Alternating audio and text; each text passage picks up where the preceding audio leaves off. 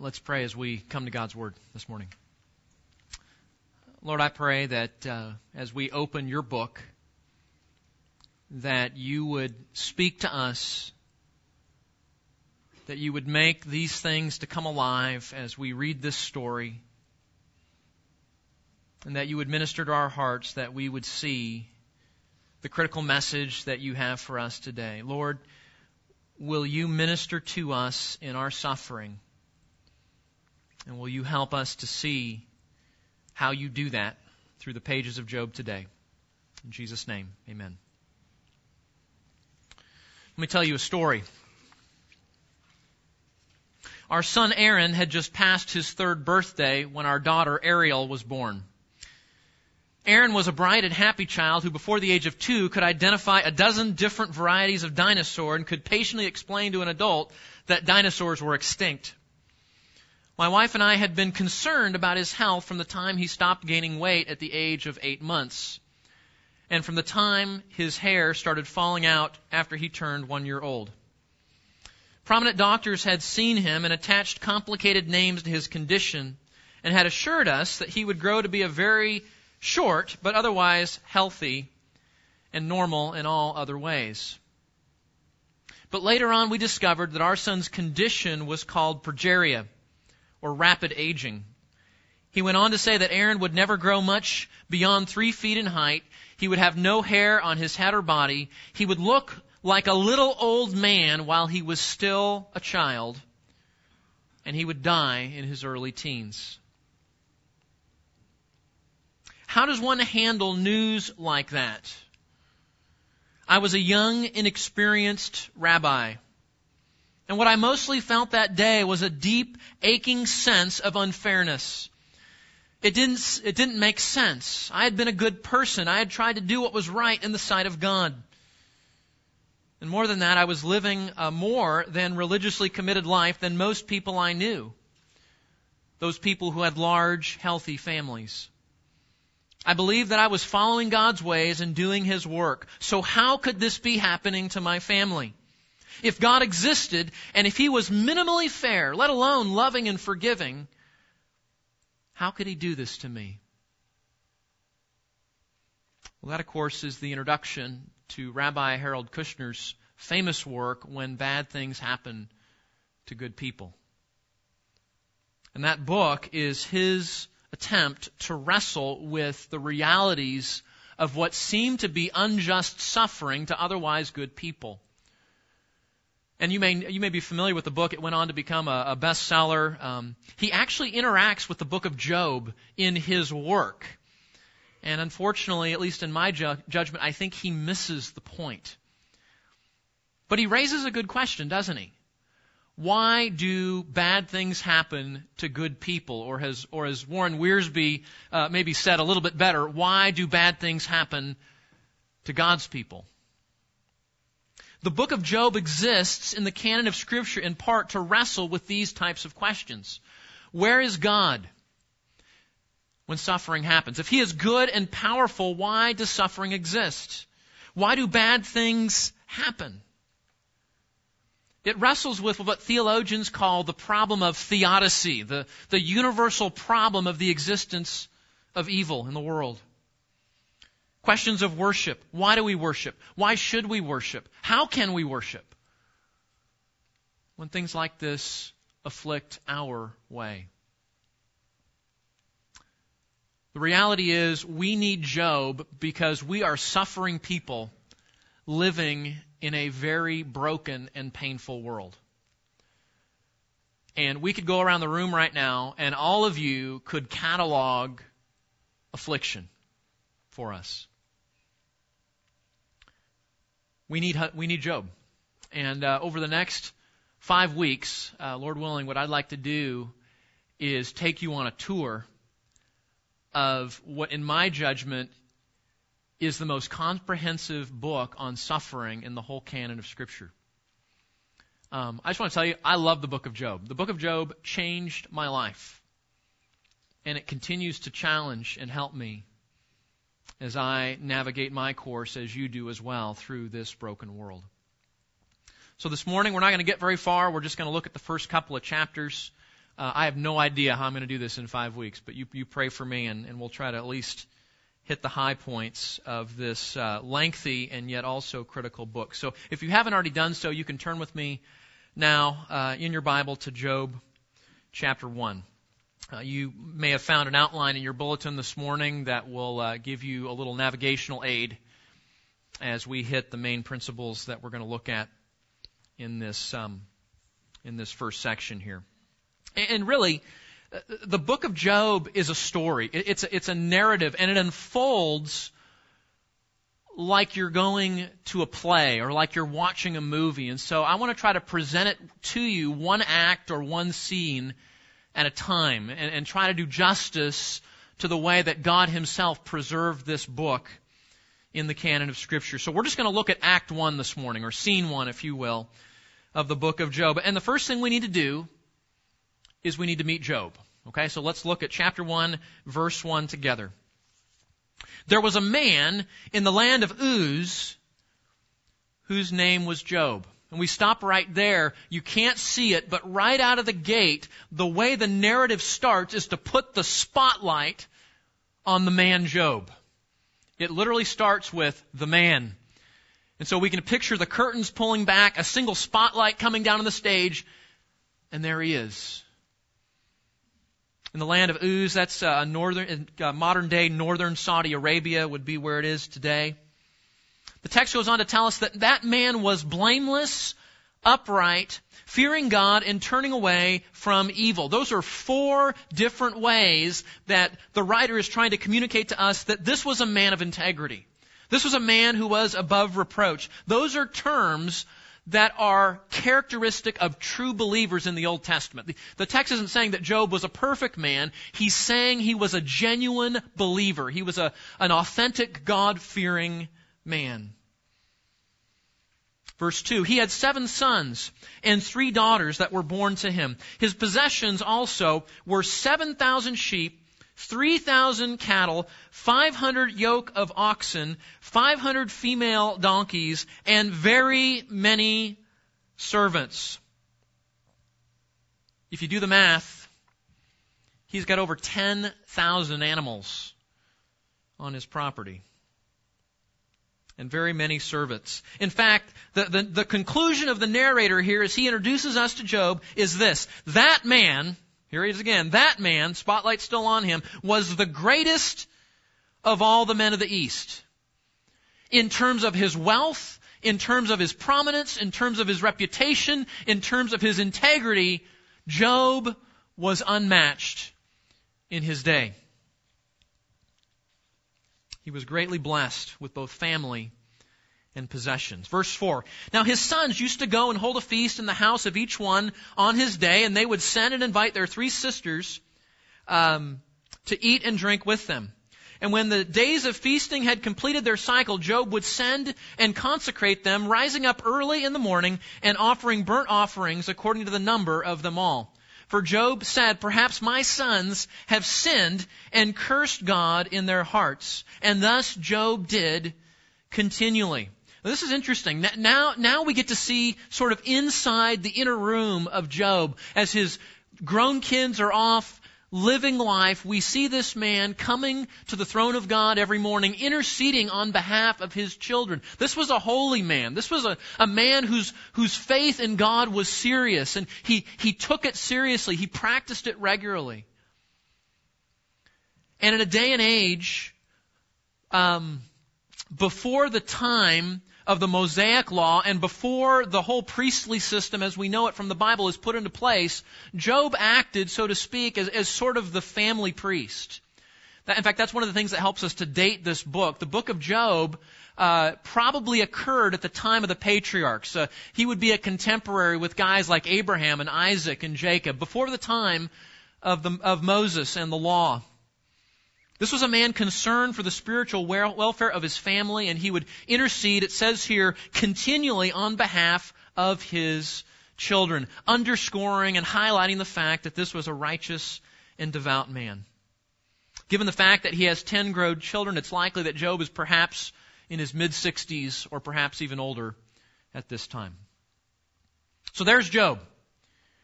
and suddenly the curtain closes and opens again, the camera changes, and we have a dramatically different scene change. The, the camera pans from earth now to the heavenly places. In verse 6, we see a shockingly different scene.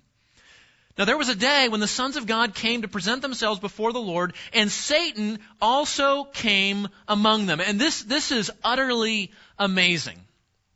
This section that we're going to see in Scripture right here is unmatched from every other place in Scripture. There, there is no other place you can go in your Bible where you get the theological insight and behind the curtain details of what we're about to read here.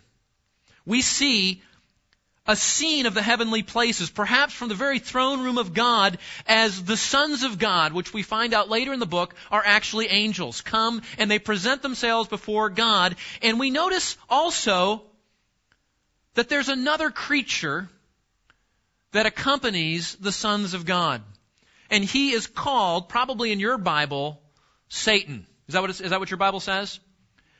And we have to remember, because, because we're, we're uh, well schooled in our theology that Satan is not a proper noun for the devil.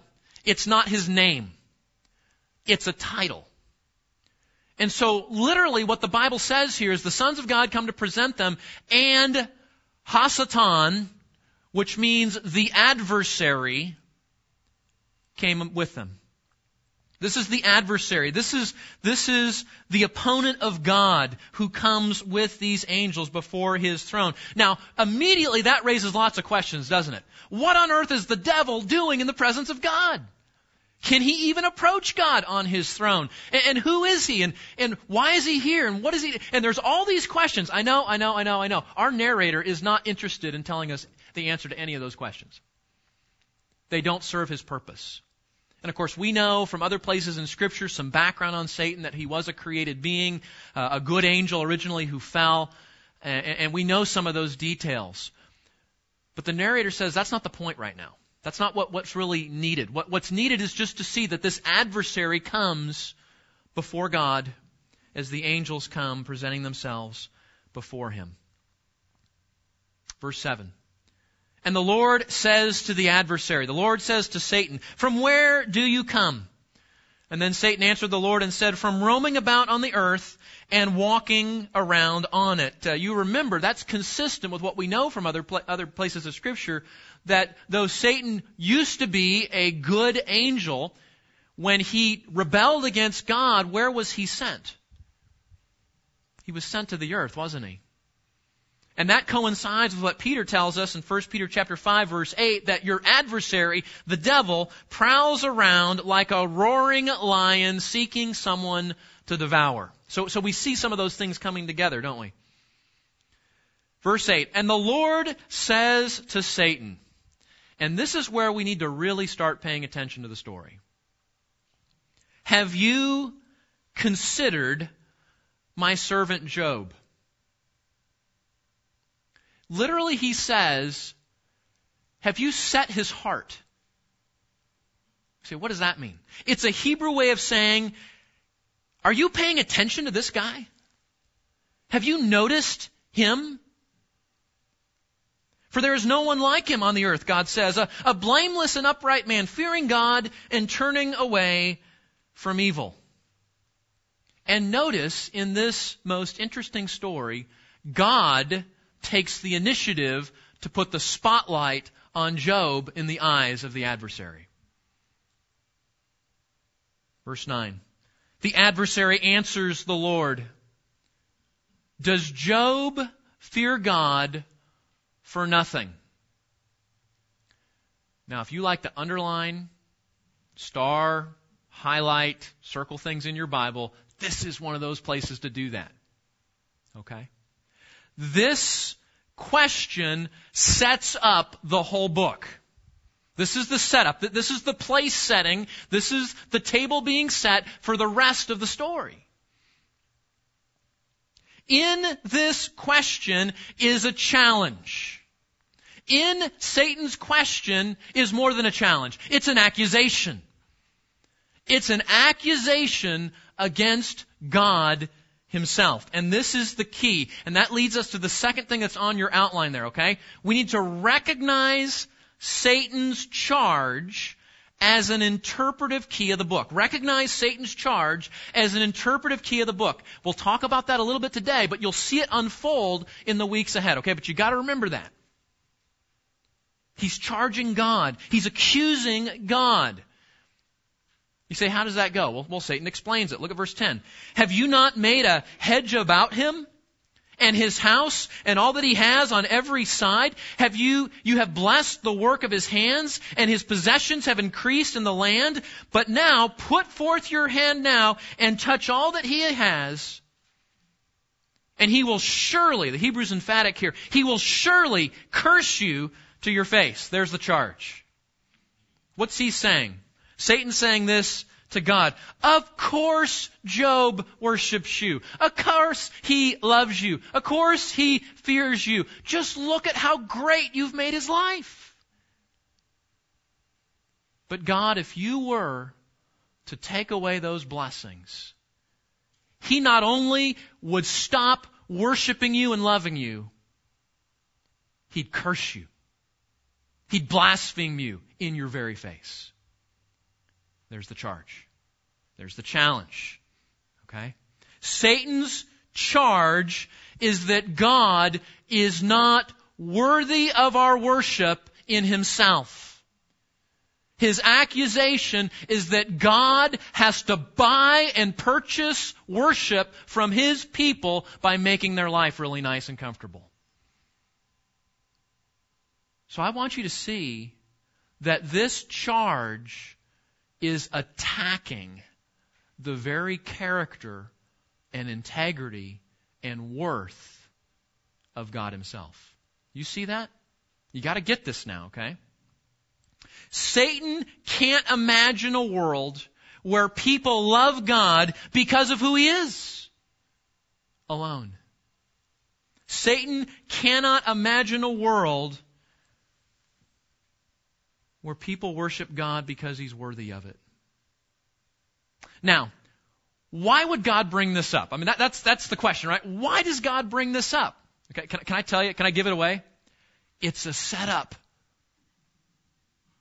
It's a setup. God puts the spotlight on Job in the eyes of the adversary on purpose.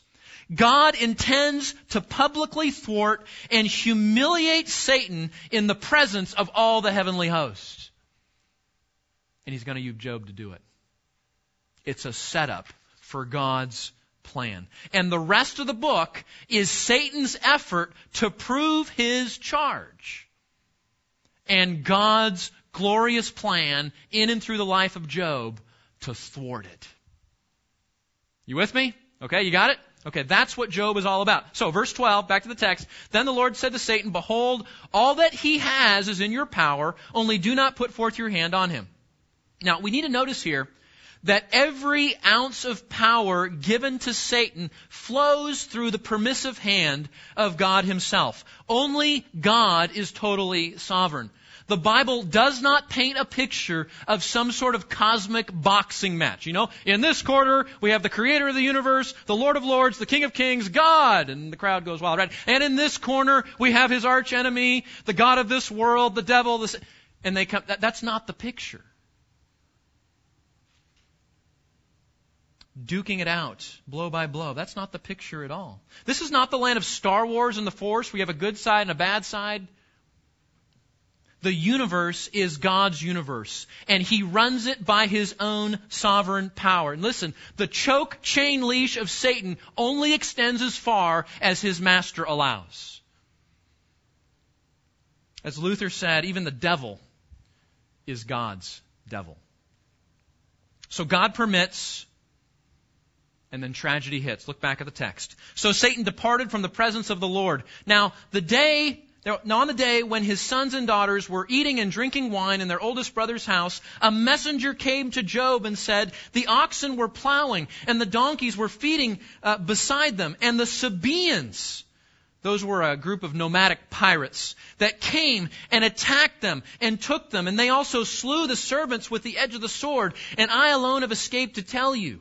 And while he was still speaking, another servant also came and said, The, the fire of God, uh, probably a lightning storm, fell from heaven and burned up the sheep and the servants and consumed them, and I alone have escaped to tell you. And while he was still speaking, these servants are piling up in the living room of Job, running in and giving more bad news, and running in and giving more bad news.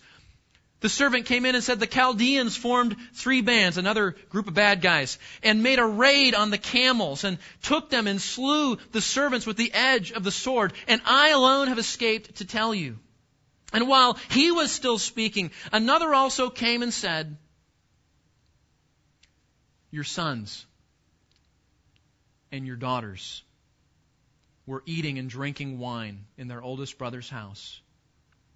And behold, a great wind came from across the wilderness, and it struck the four corners of the house, and it fell on the young people, and they died. and I alone have escaped to tell you.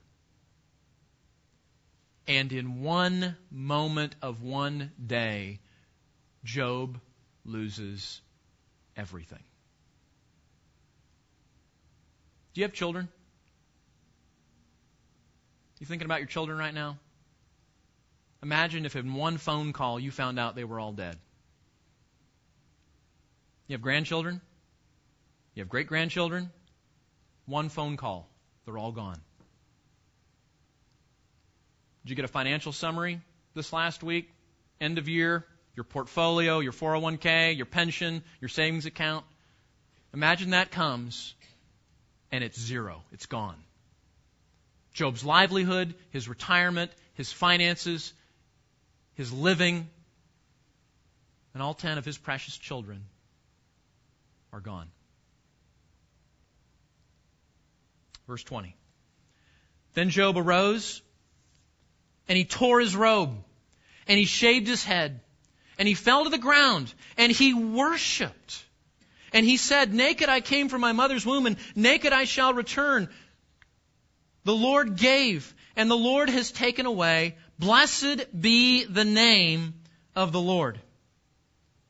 And through all this, Job did not sin, nor did he blame God. And we see this man's faith on display in his worship in the midst of tragic loss. But it's not done, is it?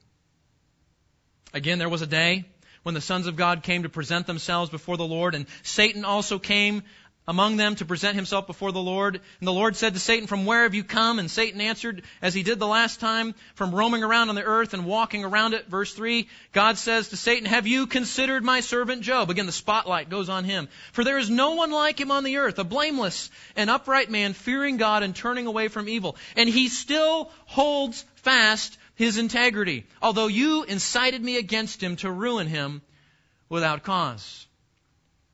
And Satan answered the Lord and said, Skin for skin. Yes, all that a man has he will give for his life. However, put forth your hand now and touch his bone and his flesh, and he will curse you to your face. So the Lord said to Satan, Behold, he is in your power, only spare his life. Then Satan went out from the presence of the Lord, and he smote Job with sore boils from the sole of his foot to the crown of his head. This would have been some sort of disease, some sort of skin disease that racked his body in a day before hydrocortisone or modern medical interventions, the text tells us that the only relief he could find was to pick a piece of broken pottery and scrape his wounds to try to bring some relief as they bled, as they became infected.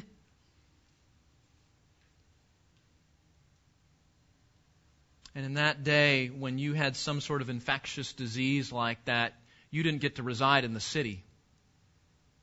This prominent man is exiled from his city. And the text tells us he is now residing amongst the ashes of the city dump.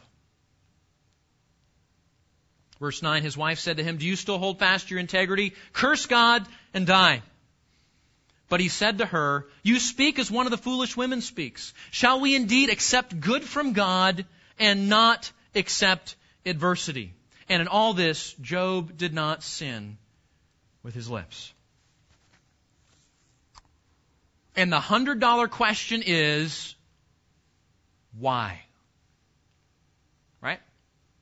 Why is all this happening to such a righteous man? Look back at chapter 1. Look at this. God initiates, Satan challenges, God permits, Satan implements, the Sabaeans execute. Isn't that interesting? We see three dimensions or three causes of Job's suffering. God, Satan, and human interventions like the Sabaeans and the Chaldeans and weather and things of that sort. But I want you to see, I want you to see what no character in this book, in this story, ever gets to see. That this tragedy is not in Job's life. This tragedy in Job's life is mostly about God and Satan. Do you see that? It's mostly about God and Satan. That leads us to the third thing I want you to see on your outline.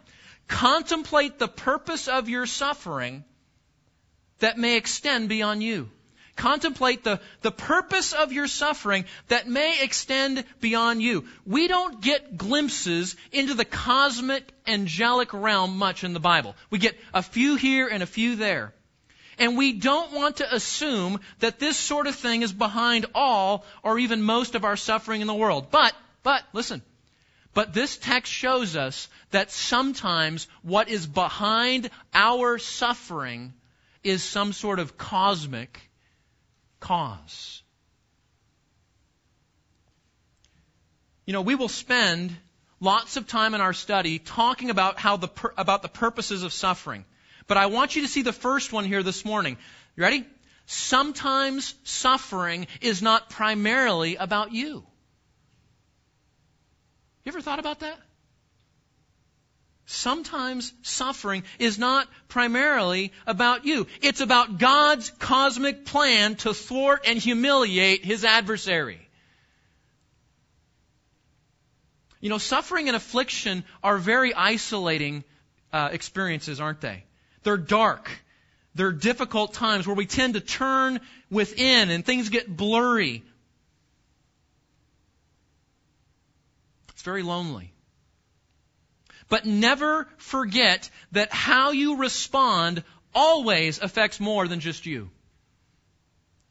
In this case, Job's response is convincing evidence against Satan in the courtroom of God himself, to thwart Satan's lies and to exonerate God and demonstrate his infinite worth and value.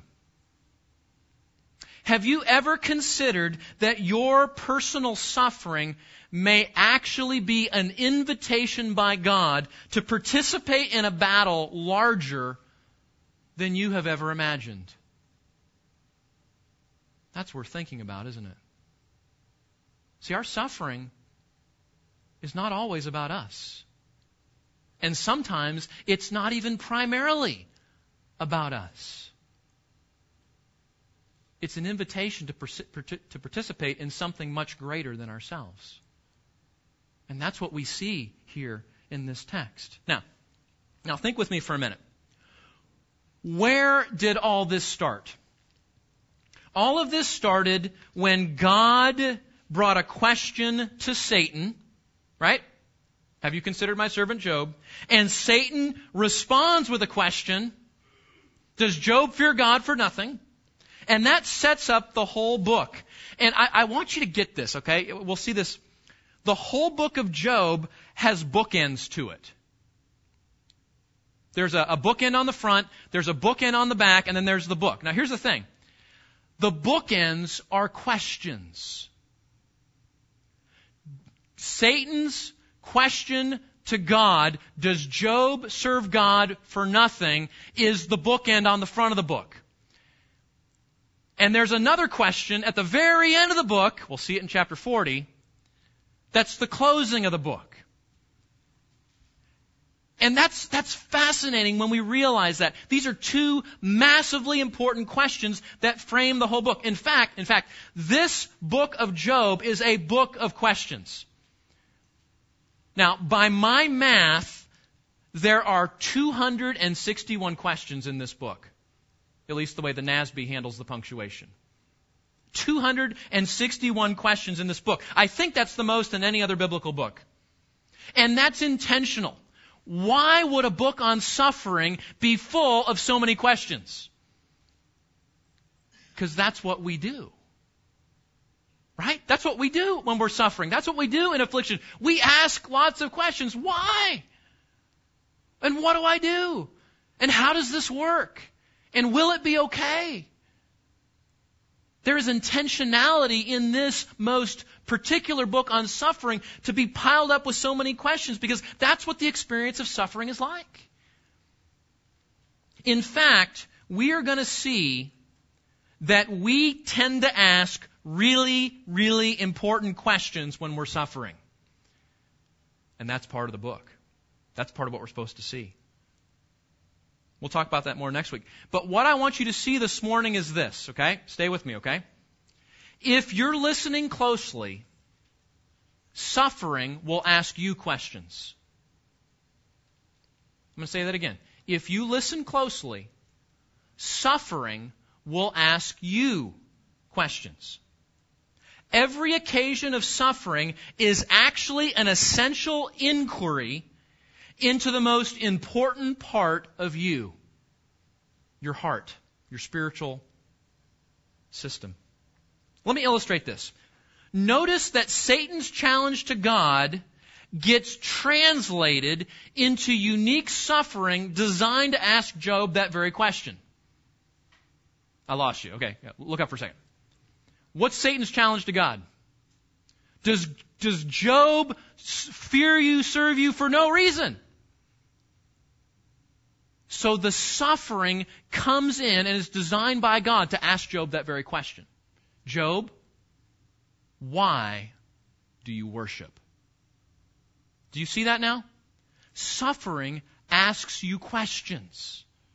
Not literally, of course, not audibly, but the experience. It asks you questions. You with me now? That's what's happening here. His suffering is getting translated into a very, very important question. That's the fourth thing on your notes. Listen for the questions that suffering asks. Listen for the questions that suffering asks. Now, I want to show you two very important questions that Job's suffering asks him here. Okay? Now, I get these because Job only talks two times in these first two chapters. And both times that Job talks, he is in a sense answering the questions that his suffering asks. You with me? Okay, good. Okay? So, question number one. Okay, let's look at question number one. We see it in verse 20. Chapter 1, verse 20. Look back there. Then Job arose and tore his robe and shaved his head. He fell to the ground and he worshiped and he said, Naked I came from my mother's womb, and naked I shall return there. The Lord gave, and the Lord has taken away. Blessed be the name of the Lord. What's the first question? Job, why do you worship? Why do you worship? Perhaps, perhaps the most tragic error of our generation regarding worship is that we tend to equate it with music. In fact, you know the joke, right? What do you call a Christian that's playing his guitar? Worship, right? That's where you're supposed to laugh. But anyway, that, that's how we think about it today. And, and, and it may be worship, right? We're not saying that can't be worship, but that's not the heart of it. That's not the point. If we survey the Bible regarding worship, we, we come to see that worship is the operating system of humanity. We were made to worship, and we are always doing worship. And as we look at various biblical texts, we don't have time to look at them all today, but as we do a survey of worship in the Bible, here's what we discover. Worship is about your allegiance. It's about what you love. It's about your loyalty. It's about what you submit to. It's about what you praise, what you talk about. It's about satisfaction and where you look to for joy and happiness. Worship is what motivates you. It what determines actions. It sets the course of your life and it ultimately determines what or who you serve. And surrounding all of those love, serve, joy, happiness, contentment, allegiance, loyalty, affection, right in the middle of the worship system is what you value. Boil it all down. You will worship what you value the most. We might say this worship is what happens when we value something so highly that it captures our affections, it motivates our actions, it wins our love, it determines our allegiance, it drives our praise, it submits our will, and it brings our joy. That's worship. And we were made to worship God. Why? Because He is of highest value. The crown of value is on his head, isn't it? And, and, that's what this whole thing was designed for. Now, now something tragically happened when sin came into the world. Romans talks about this. We'll look at it another time. When sin came into the world, human beings that were made to value God and thus worship Him literally ripped the crown off of God and we want, we run through life now putting that crown on all sorts of other things. And we worship and serve those things instead of the Creator to whom the crown, crown rightly belongs. And that's the problem. That's why we say every problem is really a worship disorder, right? Because we're putting the crown on all the wrong things and we're worshiping and serving the creature instead of the Creator. And becoming a Christian means we repent of that. We see the folly and, and the, the foolishness of that, and we turn away from those things that we're worshiping, and we take that crown and we put it right back on God, and we submit to and worship Him as the most valuable God and Savior that He is. Now, we see that in the Gospels, don't we? Because Jesus said this on one occasion. The kingdom of heaven is like a treasure hidden in a field. And a man finds it, and for joy over it, what does he do? He goes and he sells everything he has and buys the field. Now that's, a, that's in story form, right? Well, Paul says the same things in the text we said in Philippians. He says, I look at all these other things I've been putting the crown on in my life, and I finally realized that it's all rubbish, it's all loss if I could somehow gain Christ. Because to know Him and to value Him and to see His worth is the point of life. See, that's the gospel message. That's, that's what Christianity is all about. It's knowing Christ as, as the surpassing value that it is. Now, if you're a believer, here's the question that this text raises and it's a question that your suffering asks. You ready? Why do you worship? Do you worship God because you ultimately value Him? Or because you love His gifts? Because you love His comforts? Because you love your stuff? But when you worship Him, when all His gifts are taken away, you demonstrate Him to be of supreme value and worth. And that brings Him glory, and it humiliates the God of this world and His slanderous lies and His blasphemous charges. Listen, when you whine instead, instead of worship, Satan wins. And though because of the finished work of Jesus, Satan's neck is already bolted down into the divine guillotine of the great judge and edu- executioner of heaven, our worship failure in suffering gives Satan one more blasphemous speech before his annihilation. And that speech can have eternal negative consequences to a watching world that is already suspicious and convinced that Christianity is just a game of make believe. We can flip this principle around, can't we? Suffering will expose what you really value. Satan knows exactly what buttons to push on the cash register of your heart to make it open up. And see what's inside. And believe me, suffering will open you up like nothing else in life will. And if you don't like what you see when you are opened up, there's good news. We have a great Savior. We have a God who is in the business of transforming our insides so that we will value Him and we will praise Him and we will find Him alone to be worthy. There's hope. There's hope in our suffering, isn't there?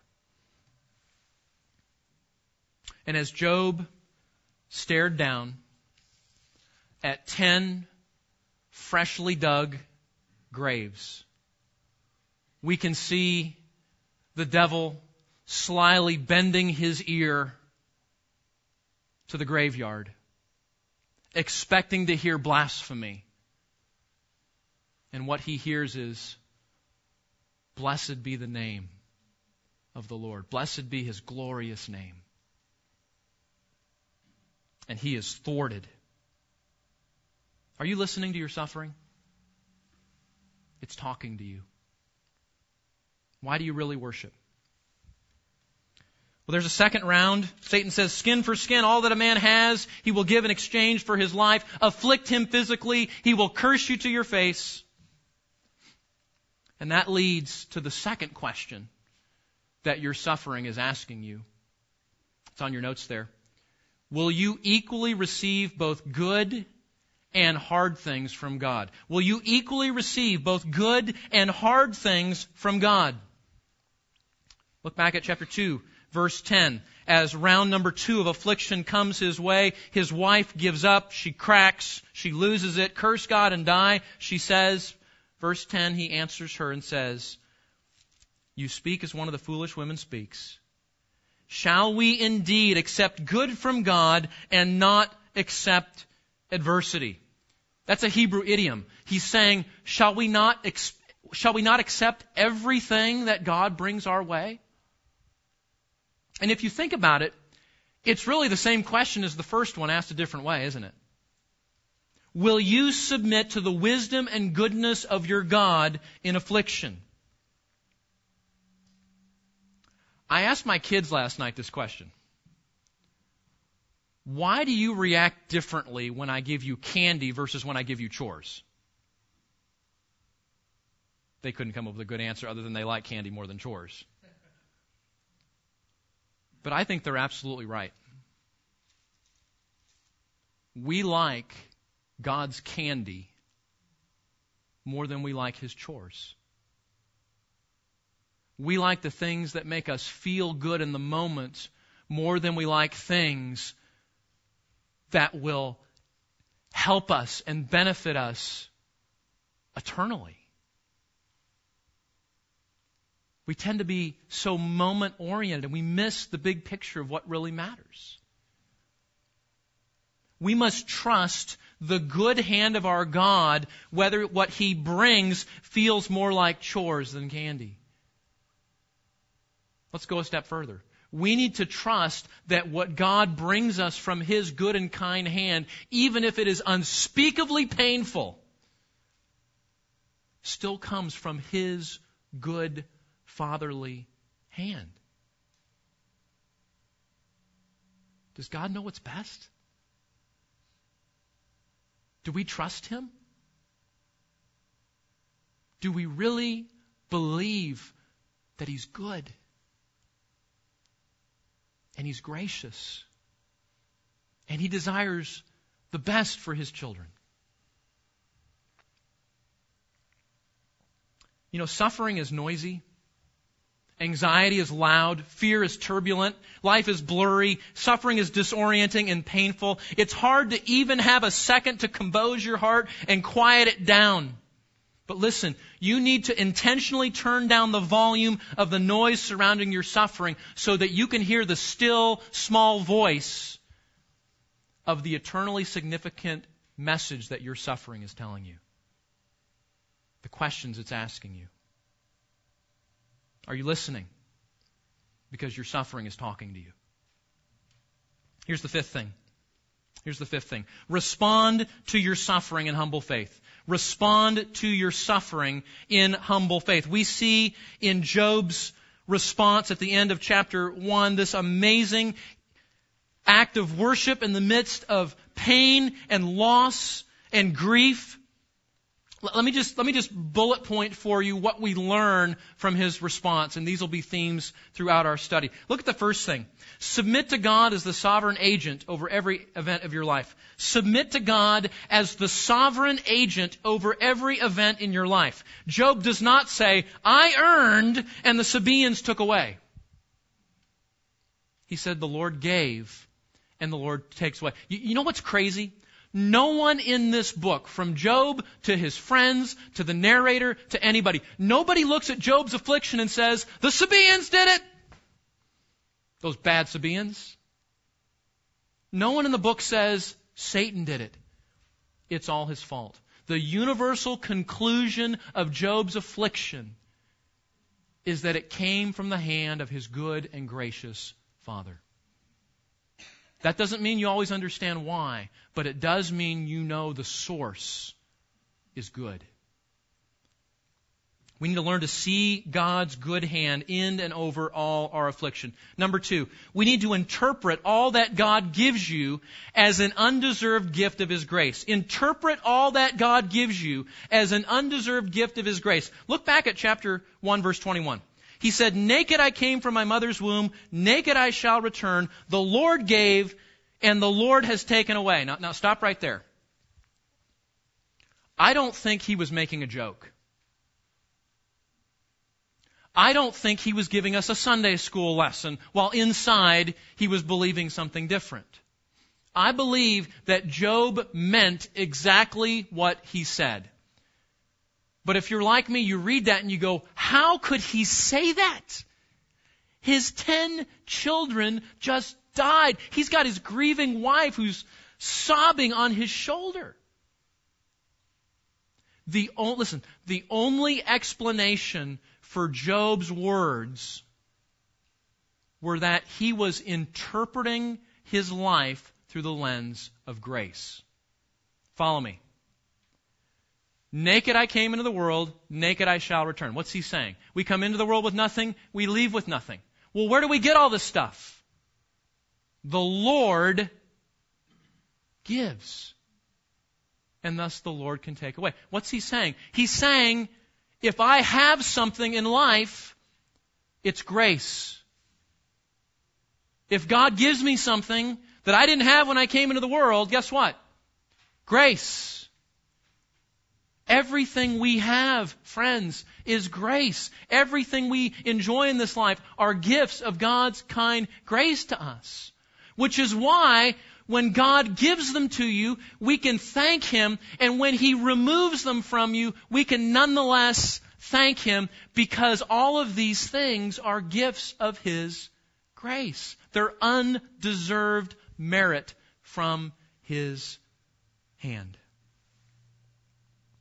There are no earned commodities or deserved blessings in life, only grace from the Lord. Now listen, seen through the eyes of grace, there are really no ultimate gains or losses in life because we already possess far more than we deserve. Make sense? And what do we possess most of all? We have Him. We have Him, and that can never be taken away. Number three, acknowledge God's right to give and take away according to His good plan. Acknowledge God's right to give and take away according to His good plan. Looking back at verse 21, Job is not fighting God for the crown of lordship. Listen, listen. He's submitting to it. In fact, that's what the, that's what the word worship means here. The word actually means to submit. Job challenges us that when God removes His blessings, are we fighting Him on it or are we submitting to it?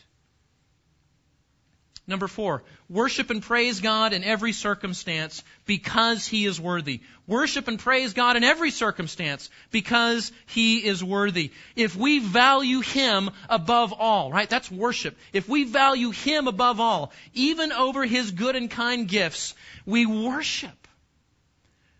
Not because our life is nice or because He makes our life comfortable but because He alone is worthy. He's always worthy. He cannot be unworthy, regardless of what happens to us. Number five, recognize God's absolute sovereignty without blaming Him for evil. Recognize God's absolute sovereignty without blaming Him for evil. Look at verse 22. The narrator tells us, through all this, Job did not sin, nor did he blame God. Now this is something that might be a little bit confusing. We'll talk about it more in weeks to come. But Job says something that's counterintuitive. He says, God caused my calamity, but he's not morally responsible for the evil from it. Do you get it? God caused my calamity, but he is not morally responsible for the evil in it. That is the mystery of God's providence. We'll come back to that next time. Number six, accept whatever God brings about in your life without sinning. Accept whatever God brings about in your life without sinning. He says to his wife, Shall we indeed accept good from God and not accept adversity? And the text tells us in all this, Job did not sin with his lips. Notice that Job's righteous responses to suffering are experienced with great sorrow and grief in his heart. He, he's, not, he's not having a tea party at the graveyard as he says these things. He is worshiping God from the heart in great sorrow and great grief. In fact, right responses in suffering are usually accompanied with unpleasant but godly emotions such as grief. Listen, godliness in suffering is not indifference or painlessness or Christian stoicism. It is a quiet, submissive, worshiping heart in the midst of sorrow, difficulty, and pain.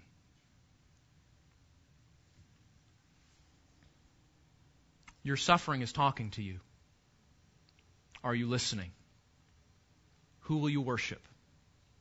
Why do you worship? Let's pray. Father, thank you for these challenging principles from this story. Will you give us eyes to see and ears to hear what you have for us? Work in our hearts in light of what we've heard, that we might value and worship you above all. In Jesus' name, amen.